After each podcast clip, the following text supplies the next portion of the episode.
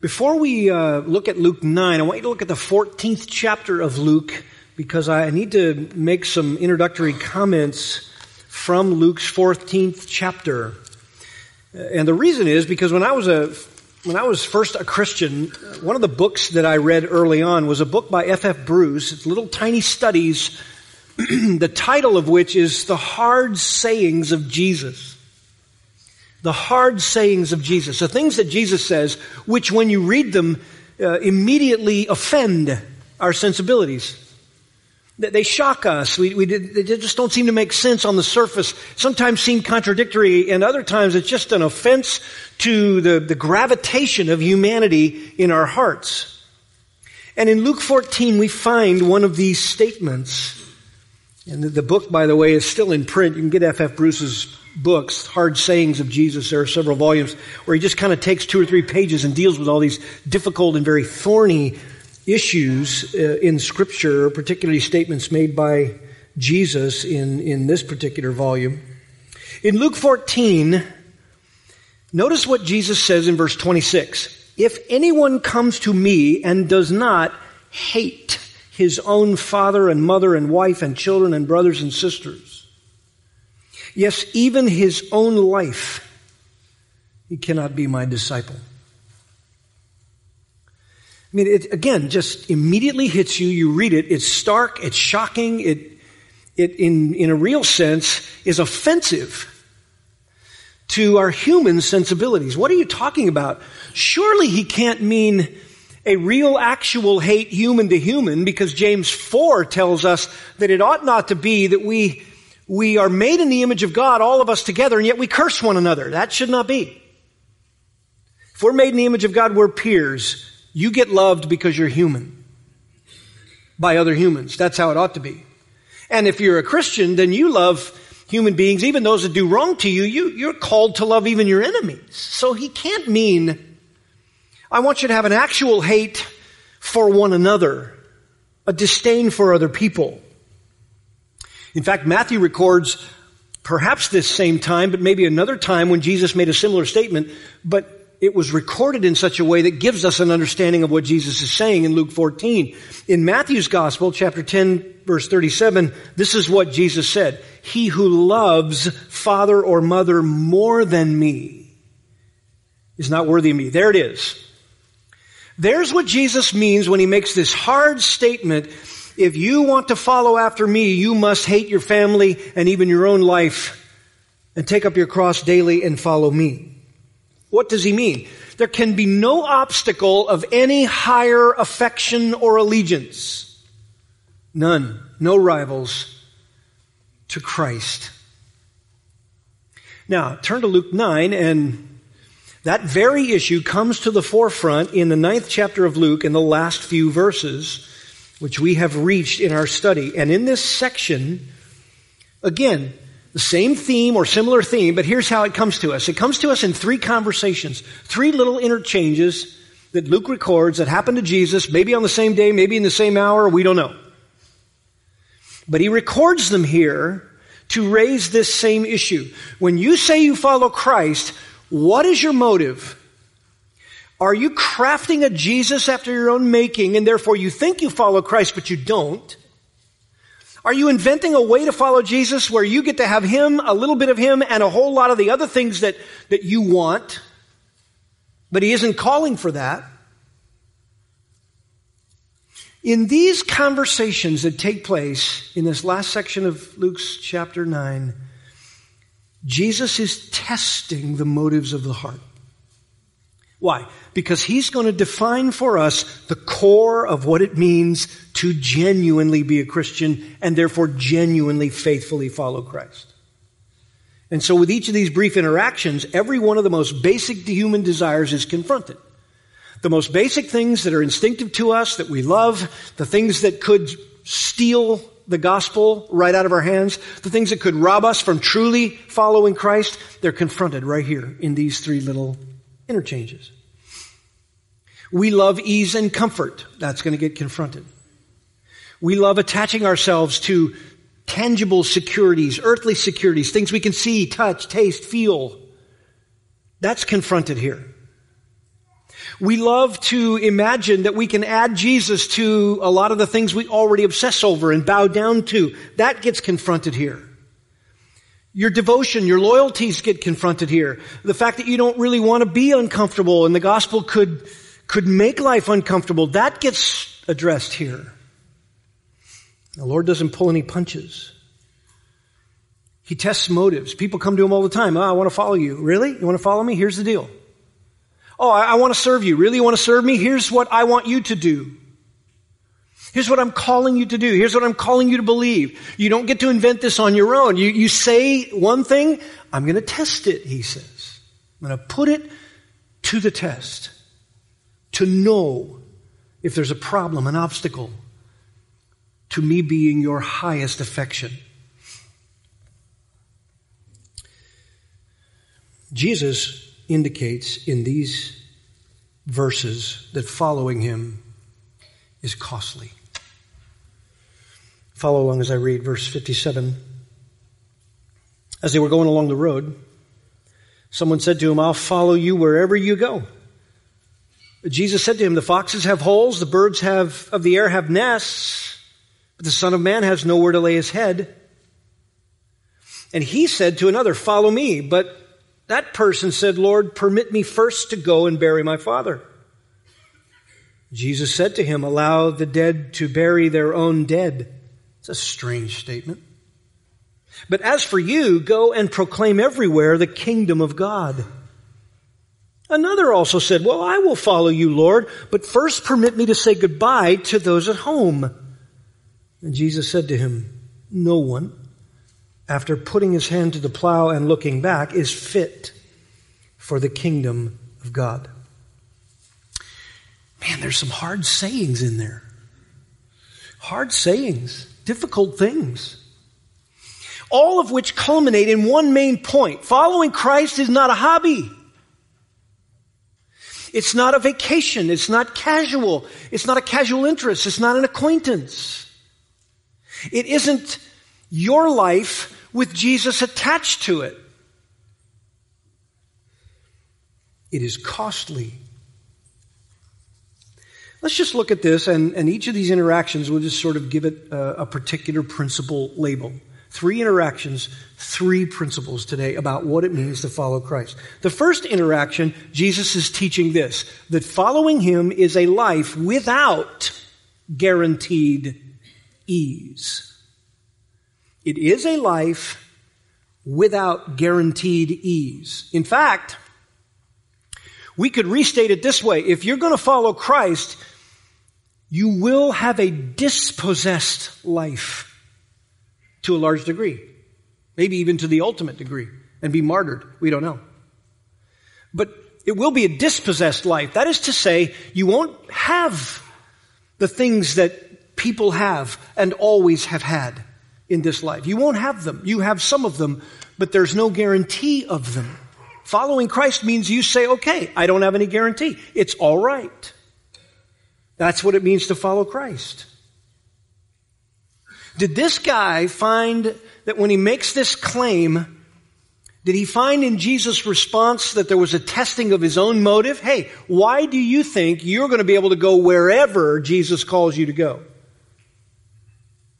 Now, at first glance, it's amazing. The guy says in verse fifty-seven, I will follow you wherever you go. I mean, look, this is this is the kind of person churches typically want.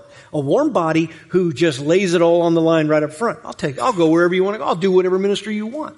This seems like the, the perfect candidate to hire. Give him a lot of tasks in the church.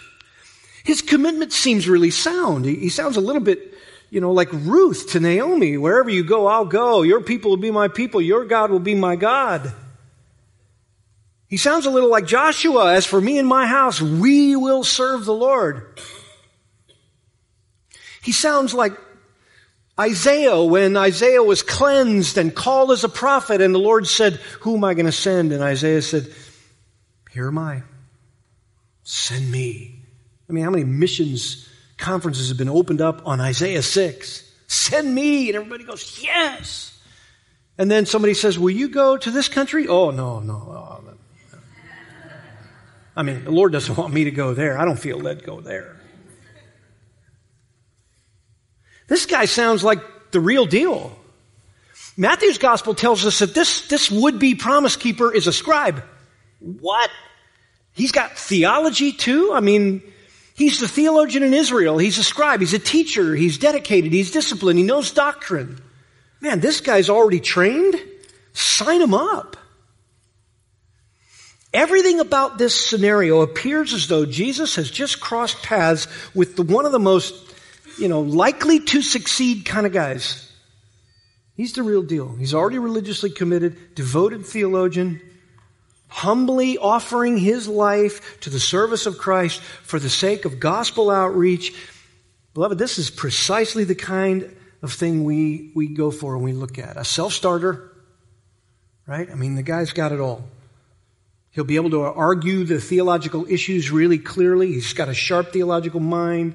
He'll be clear. He vows to be out in front. I'll go wherever. Man, you, you want all the younger, timid people to be in this guy's wake. But his promise needs to be tested. People say they want to be Christians all the time, and yet when it costs them something. Didn't we see that in Luke chapter eight with the superficial soil, and seed went on the rocky soil, and what happened? The roots went down. They were a little bit shallow. There was an initial response. It sprouted up, excited. Yeah, they're in the gospel. And then what happened? Matthew eight says, Jesus explained the parable this way. When temptation came in, it exposed that the roots did not go down and hold. It was a superficial response. It was Jesus plus whatever I want. It was, man, I, I don't mind Jesus, but I, I can't give up the things of this life that make me comfortable. People claim it all the time. And then there are believers who, they make bold claims. I'm going to go here, go do this. But then you start telling them what the cost is going to be, and they peel off. You say, was that this guy? Well, notice Jesus' response. He says, in just honing in on his, his comparative line, the Son of Man has nowhere to lay his head. Look at the contrast. I'll go wherever you call me to go. I have nowhere. Look at the contrast. I'll go wherever? Really? Will you, will you go nowhere? Because I don't have anywhere. We're, we're going, but there's no comfort involved. There's no ease involved. See, why would Jesus say this? Because Jesus knows the human heart, and he's testing the motive, whether or not this man thought that following Christ would cost nothing of his earthly comforts. In fact, it's interesting. You might miss it in verse fifty-seven, but it says, as they were going along the road. It's a verb that means while they're in the journey, this guy comes along, saddles up alongside. So, we could assume, as a scribe, he's thinking, all right, I've seen this guy. He draws big crowds. I'm a teacher. Maybe when he goes off to the mountain to pray, he could tap me and I'd come in, st- be a stand-in for the big crowd. I could do this. I got this. I'm impressed with this guy's ability to draw a crowd. I'm impressed with this guy's miracles and his power. And since I'm a scribe, maybe, maybe this guy saw himself as equal with even the inner circle, Peter, James, and John, worthy of a teaching slot. You know, when I was training guys in seminary before coming here, these young guys would come in, hey, pastor, I just want to get around you, just want to serve, just tell, tell me, just give me any job to do, I just want to see how inner workings of ministry work. I'd say, okay, so here you go, and I'd give them this task that's largely administrative, rather mundane, kind of everyday routine, behind the scenes, total obscurity, no recognition. And say, you know, get that done and bring it back to me. Three months go by. I don't see them. So I see them. Uh, so how's, how's it going on that, that assignment? Because we, we really need that for, for organizing these Bible studies. We really need that. And, well, you know, I got kind of busy, you know. Well, we still need it. Okay, all right, I'll get on that. Yeah, just get back to me. And and then, the you know, the grace vine in the church. We call it the grace vine, the gossip chain. Uh, when it's healthy, it's moving fast. And I would hear that this guy went to some other staff guy. And he didn't tell him that I gave him a job to do when he came to me and said he wanted to serve. He just went to that guy and said, hey, you gotta, I'm ready to serve. Just want to serve you.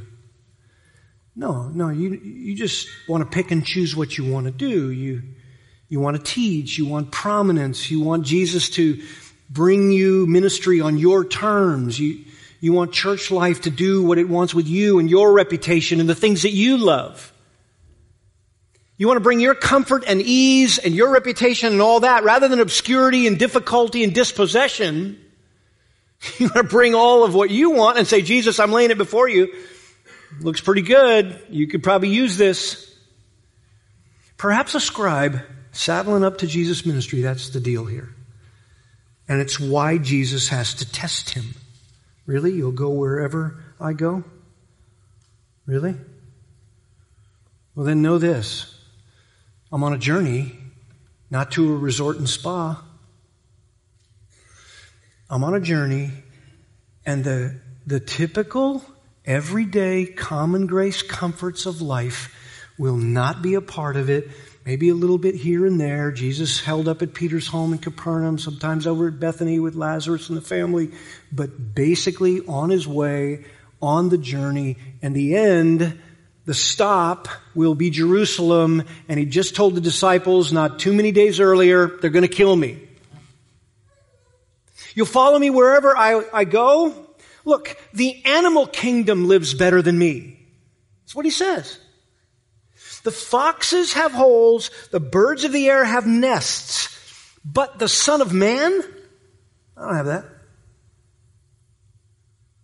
I mean, Jesus makes this great contrast. You know, these seven hills of Israel crawling with foxes, they get it. They get the analogy. Birds everywhere, look, they have nests. The animal world, as brutal as it sometimes is, enjoys the most basic comfort of our existence, a place to get away from the vulnerability of the day and rest. Even the animals have that. But the Son of Man, don't forget, Jesus loves that title. It's a favorite title. The Son of Man, the Messiah, the Anointed One, God's beloved. The creator of the universe who created the foxes and the holes and gave the birds their nests. I got, I've got, I've got nowhere. I don't have a place. I don't have the ease and comfort of knowing that it's going to be there at the end of every day. I don't have that. You want to follow me, you have to know that it is a life without those guaranteed things. Because if the Son of Man wasn't guaranteed them, the shepherd wasn't guaranteed them in order to lay his life down, then we are not guaranteed them. And he makes it very clear the Son of Man has nowhere to lay his head. Why? Because everywhere he goes, hostility increases. He gets rejected. The towns and villages, which should be receiving him and saying, hey, would you, would you be the permanent rabbi in our town, the savior of our village? Would you do that? He doesn't get that. Nobody offers their home as a permanent place to stay. It's too much trouble. He causes too much hassle. There's so much drama that follows him. You bring Jesus into your house, you bring the city officials on your head.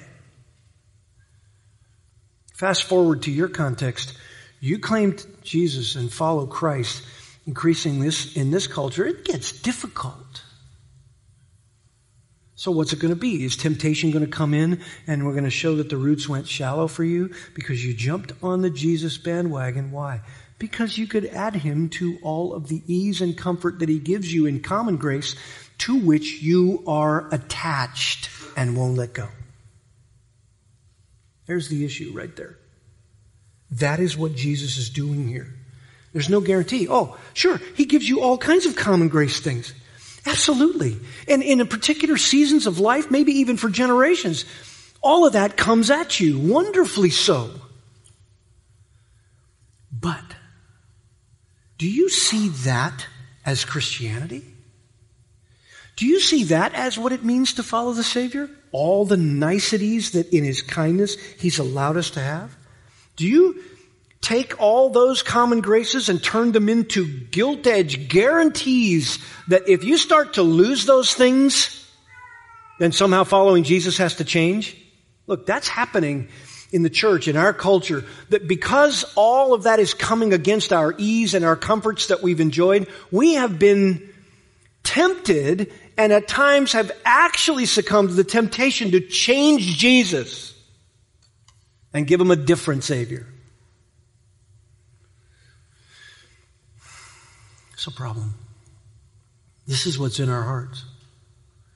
I love my ease and comfort. I love it.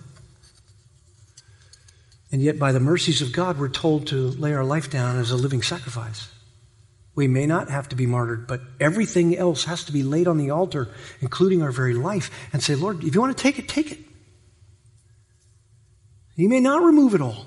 He may not ask for every single comfort, but he gives us those seasons of the most wonderful things in his common grace. None of them, none of them are guaranteed. You follow Jesus, hostility is going to rise, and you will be living a dispossessed life. You just have to, it may not look like a dispossessed life yet, but it is a dispossessed life. This world's not your home. You're a citizen. All of those passages sort of come together in this one principle. This is a life of daily dying to first loves. We could simplify this into the contrast between temporal and eternal rest. You want to rest here? You want to get your ease and comfort here so that you threaten your eternal rest? Jesus says, don't do that. Don't tell me you'll follow me wherever you're going to go unless you realize it's a dispossessed life, and that's the rest you're looking for, not here. Not here. Are you willing to let go of everything you love about your comfort and your ease? Are you willing to be dispossessed by the world?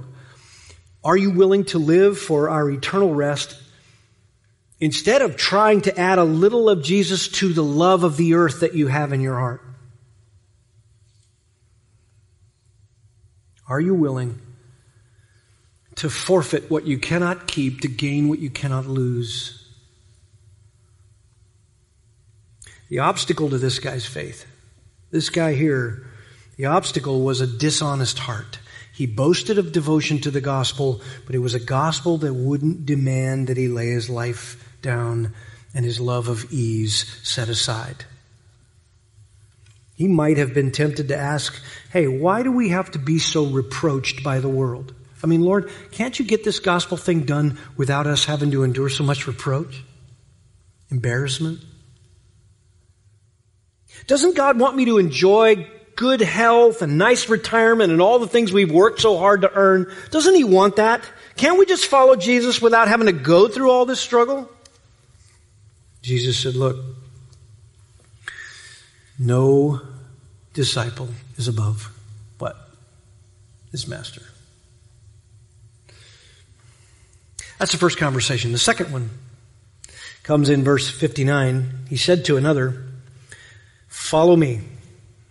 But he said, Lord, permit me first to go bury my father. But Jesus said to him, allow the dead to bury their own dead.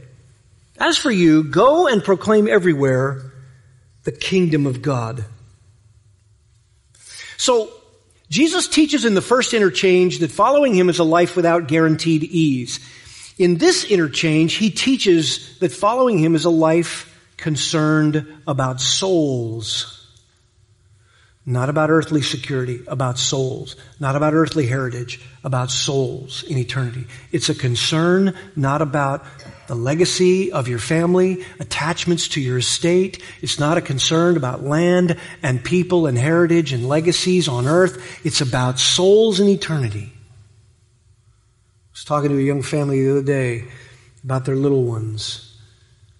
And it, it just, the conversation took me back to when I was raising my little kids. And, you know, I thought, what, what's going to happen if I attach myself to, to the earthly heritage and legacy of estates and, and family relationships that aren't saved and connect myself to those things, and those things become most important to me? What am I going to do? Then when my kids grow up, I'm going to pass to them a powerless message, a message about the earthly inheritances that I can pass to them, none of which is inherently sinful, but that will be far more important than their soul. In fact, at some point, I'm going to be tempted to compromise. Why? Because earthly estates and all those inheritances and all those family matters and all those legacy issues take control of your heart. Because they're tangible. They seem more about fulfillment and security here, and that's what you taste most often, and so that's what you think the following Jesus is about. He has to add himself to that. And so if the first conversation was a face-off between temporal rest and eternal rest, this, this interaction is the squaring off of earthly security with divine security. That's what this is right here. Earthly security versus divine security. Notice the contrast. Permit me to go. And, and he uses a verb, the guy does, he uses a verb that says, give me an opportunity, grant me the permission to go. That's why some of your translations say grant permission. Permit me. But you know what Jesus does in his answer? He uses a different verb that says let go. Release them to do whatever they are going to do. Let them go.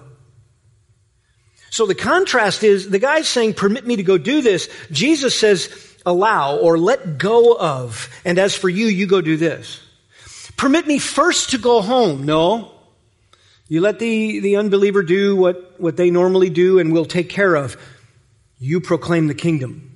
You go now. So we know at least initially that this guy's request has strings attached to it.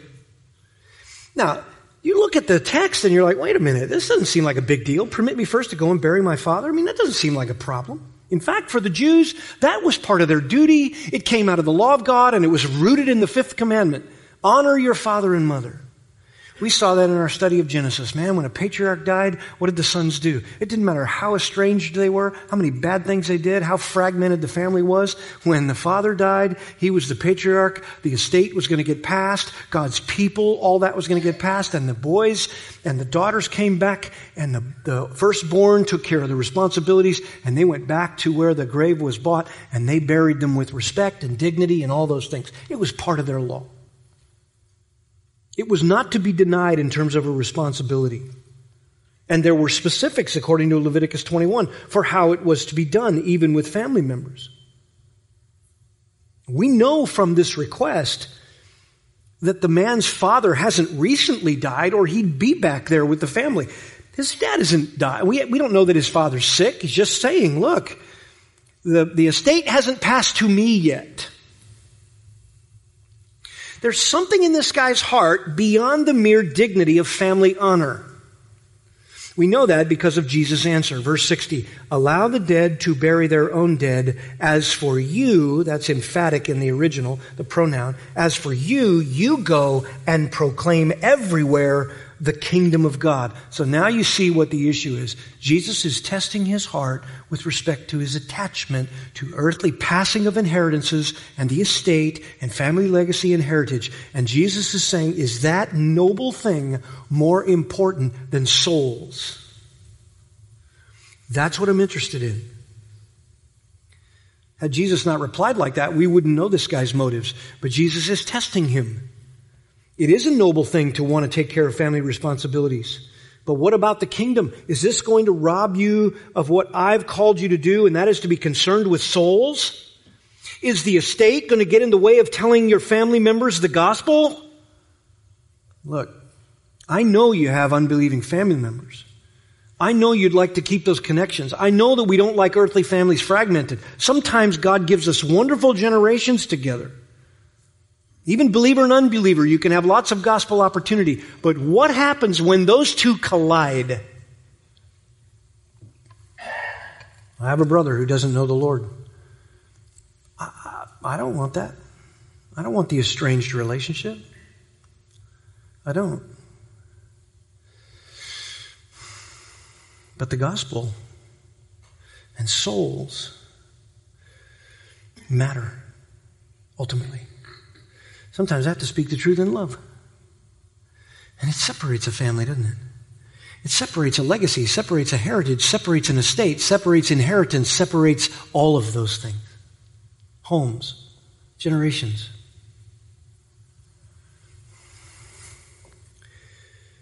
Notice Jesus says, let the dead bury their own dead. Well, he can't mean that the guy is free to walk away from a sacred duty or those things. You know, he's not saying those things don't matter, that people are dead. Are you? Not at all. It must mean here that he's saying, look, if, if they're unbelievers, they're spiritually dead, and they're going to take care of those family things. You must check your heart.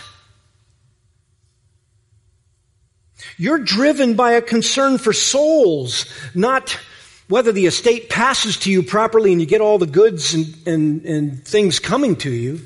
You know how that is. You have Christians who have family members that are unbelievers, and the parents die, and the estate goes into some sort of dispute. And what happens? Christians get yanked in to this ugly thing over resources and land and titles and deeds, and, and all those family relationships just get blown apart, and the Christian gets dragged into it.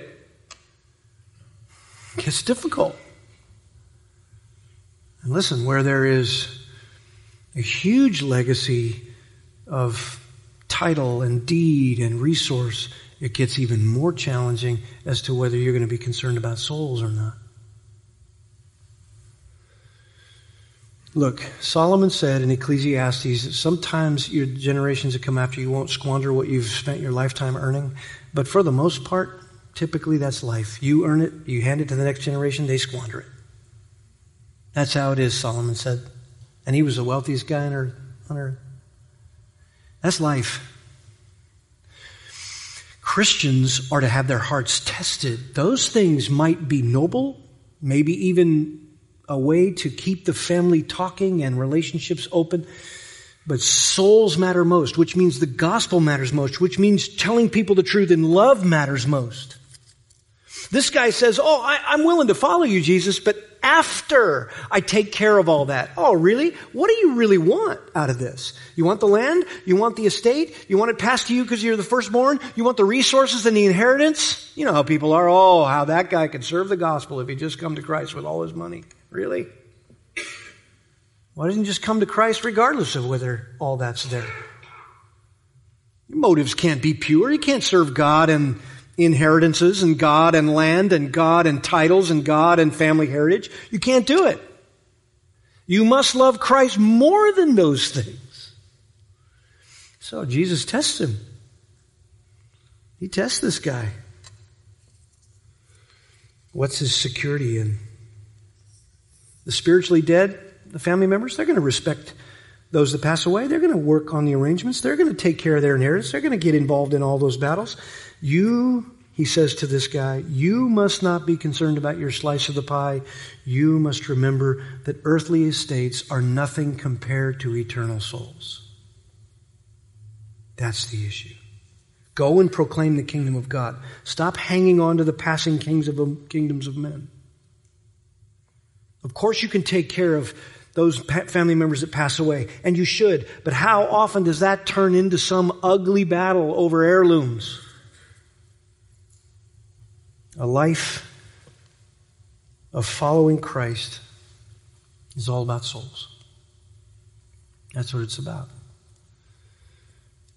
Ask yourself this question. Has there been any, any relationship in your life associated with whatever you're connected to, whatever family, whatever place, whatever plot of land, whatever place in the country, whatever you're connected to, have there been any times in those scenarios where you have not concerned yourself with a soul because you were afraid it might separate you from all those other things? Anytime. Anytime where you tempered the gospel. Anytime where you tempered your love for their soul. Anytime where your prayer life went dry over those, but, but boy, your interest in the money didn't.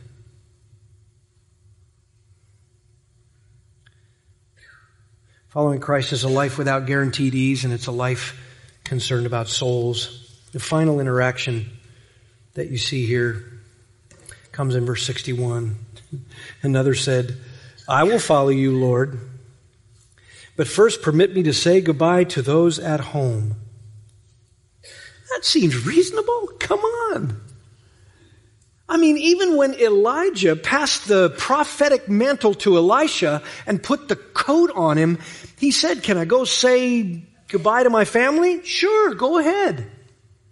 I'm going to be a prophet now. It doesn't, I don't know what this means, but God's called me to go speak to the disobedient people of Israel. It could cost me my life. I just want to say goodbye to you. Go ahead. You let him do it. So what is the problem here? Let me, let me go say goodbye to those at home. I'll follow you, Jesus. I mean, this sounds like missions, doesn't it? Let's have a service for the guy. Don't we, don't we allow missionaries to say goodbye to their loved ones, hug their neck, kiss them? What's the problem here? Jesus puts him to the test. Look at verse sixty-two. No one, after putting his hand to the plow, and here it is, looking back, is fit for the kingdom of God. So you know that he's talking about a heart that isn't fit for the kingdom because it looks back. This is not, I want to go home and hug the necks of family members.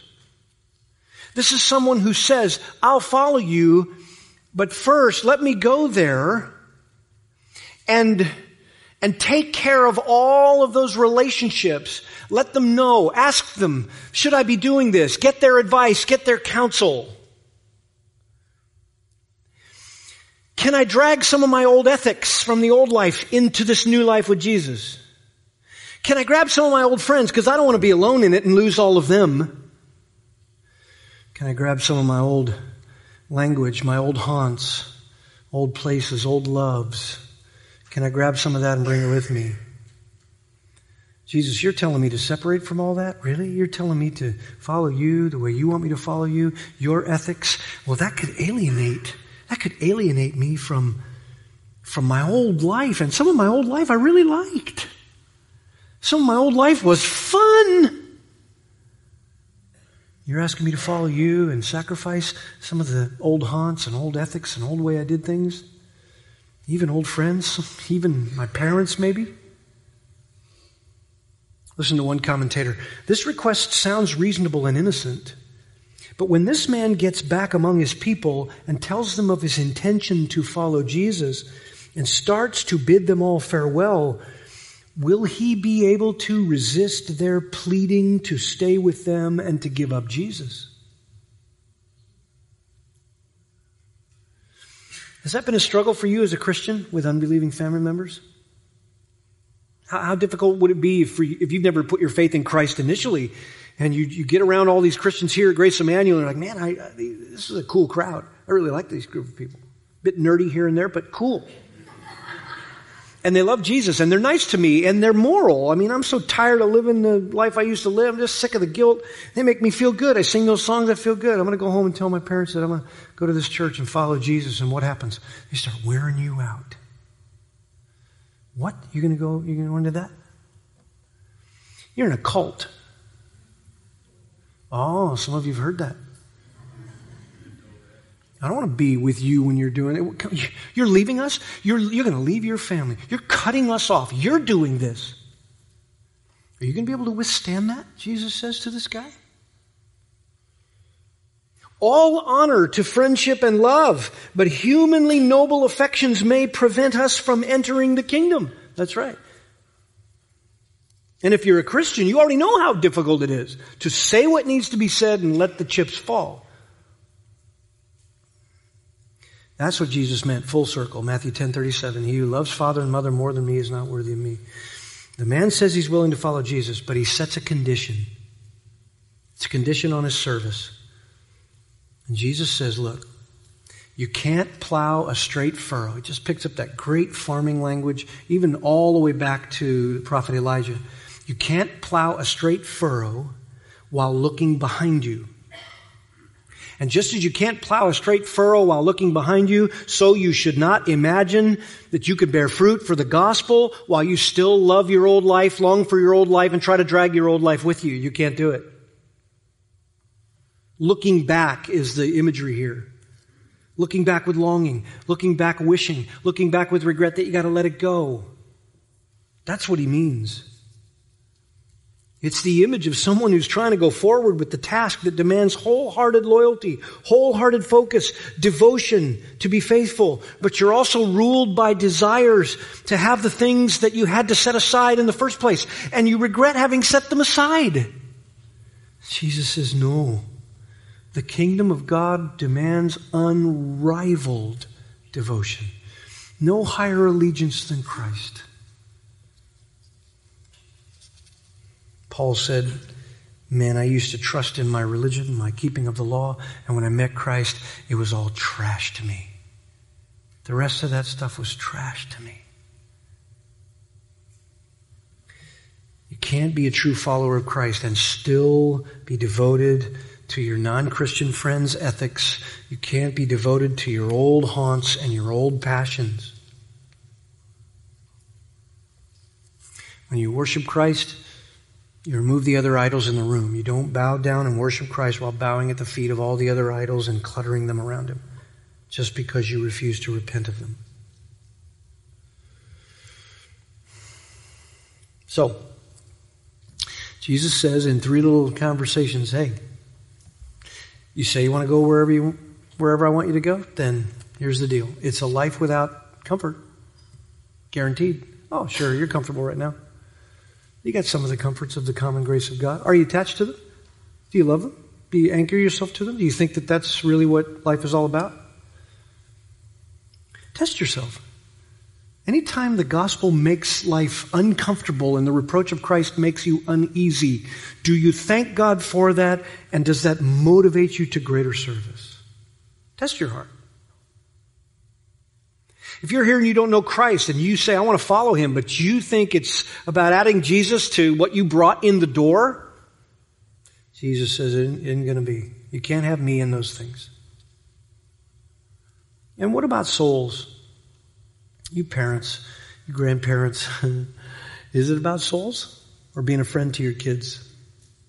Is it about souls or watching your kids have all the wonderful things that this earth has to offer and achieving those great things so you can put trophy cases on your mantle, and when you invite friends over, you go, that's my son, that's my daughter, all that stuff.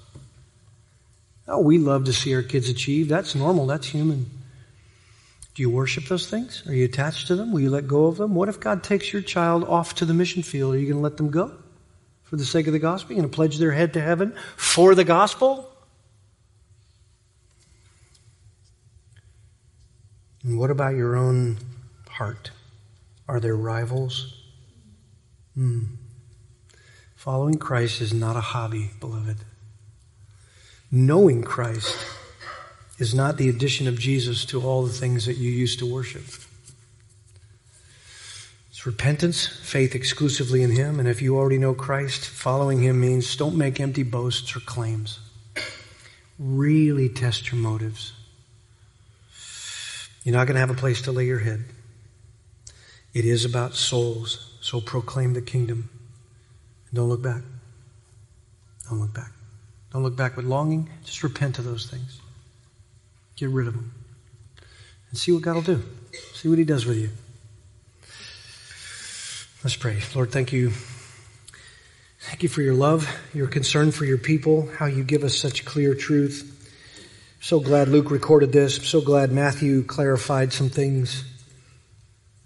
I'm so thrilled that you challenge our hearts again and again. And we do want to follow you wherever you call us to go, but sometimes our life is just filled with distractions and old loves and pathetic shallowness. Thank you, Lord, for teaching us so that we might grow in these things. Don't let us look back. Oh, how often we've reached out to, to grab vanities we used to love, knowing that they're empty, but we reach out for them. How foolish. Lord, forgive us for that and strengthen us in, in what it really means to devote our hearts to you fully. And help our unbelief. Help us not to find our security in things in this life. You tell us not to. Just keep us from it. We are so easily attached. And we will pass that foolishness on to our children if we don't think about souls first. Souls are the only thing that go into eternity. Everything else just burns up. So help us to seek first the kingdom and your righteousness, and to give up what we cannot keep so that we might have permanently in eternity that which we cannot lose. May we follow you like that, we pray in your name. Amen.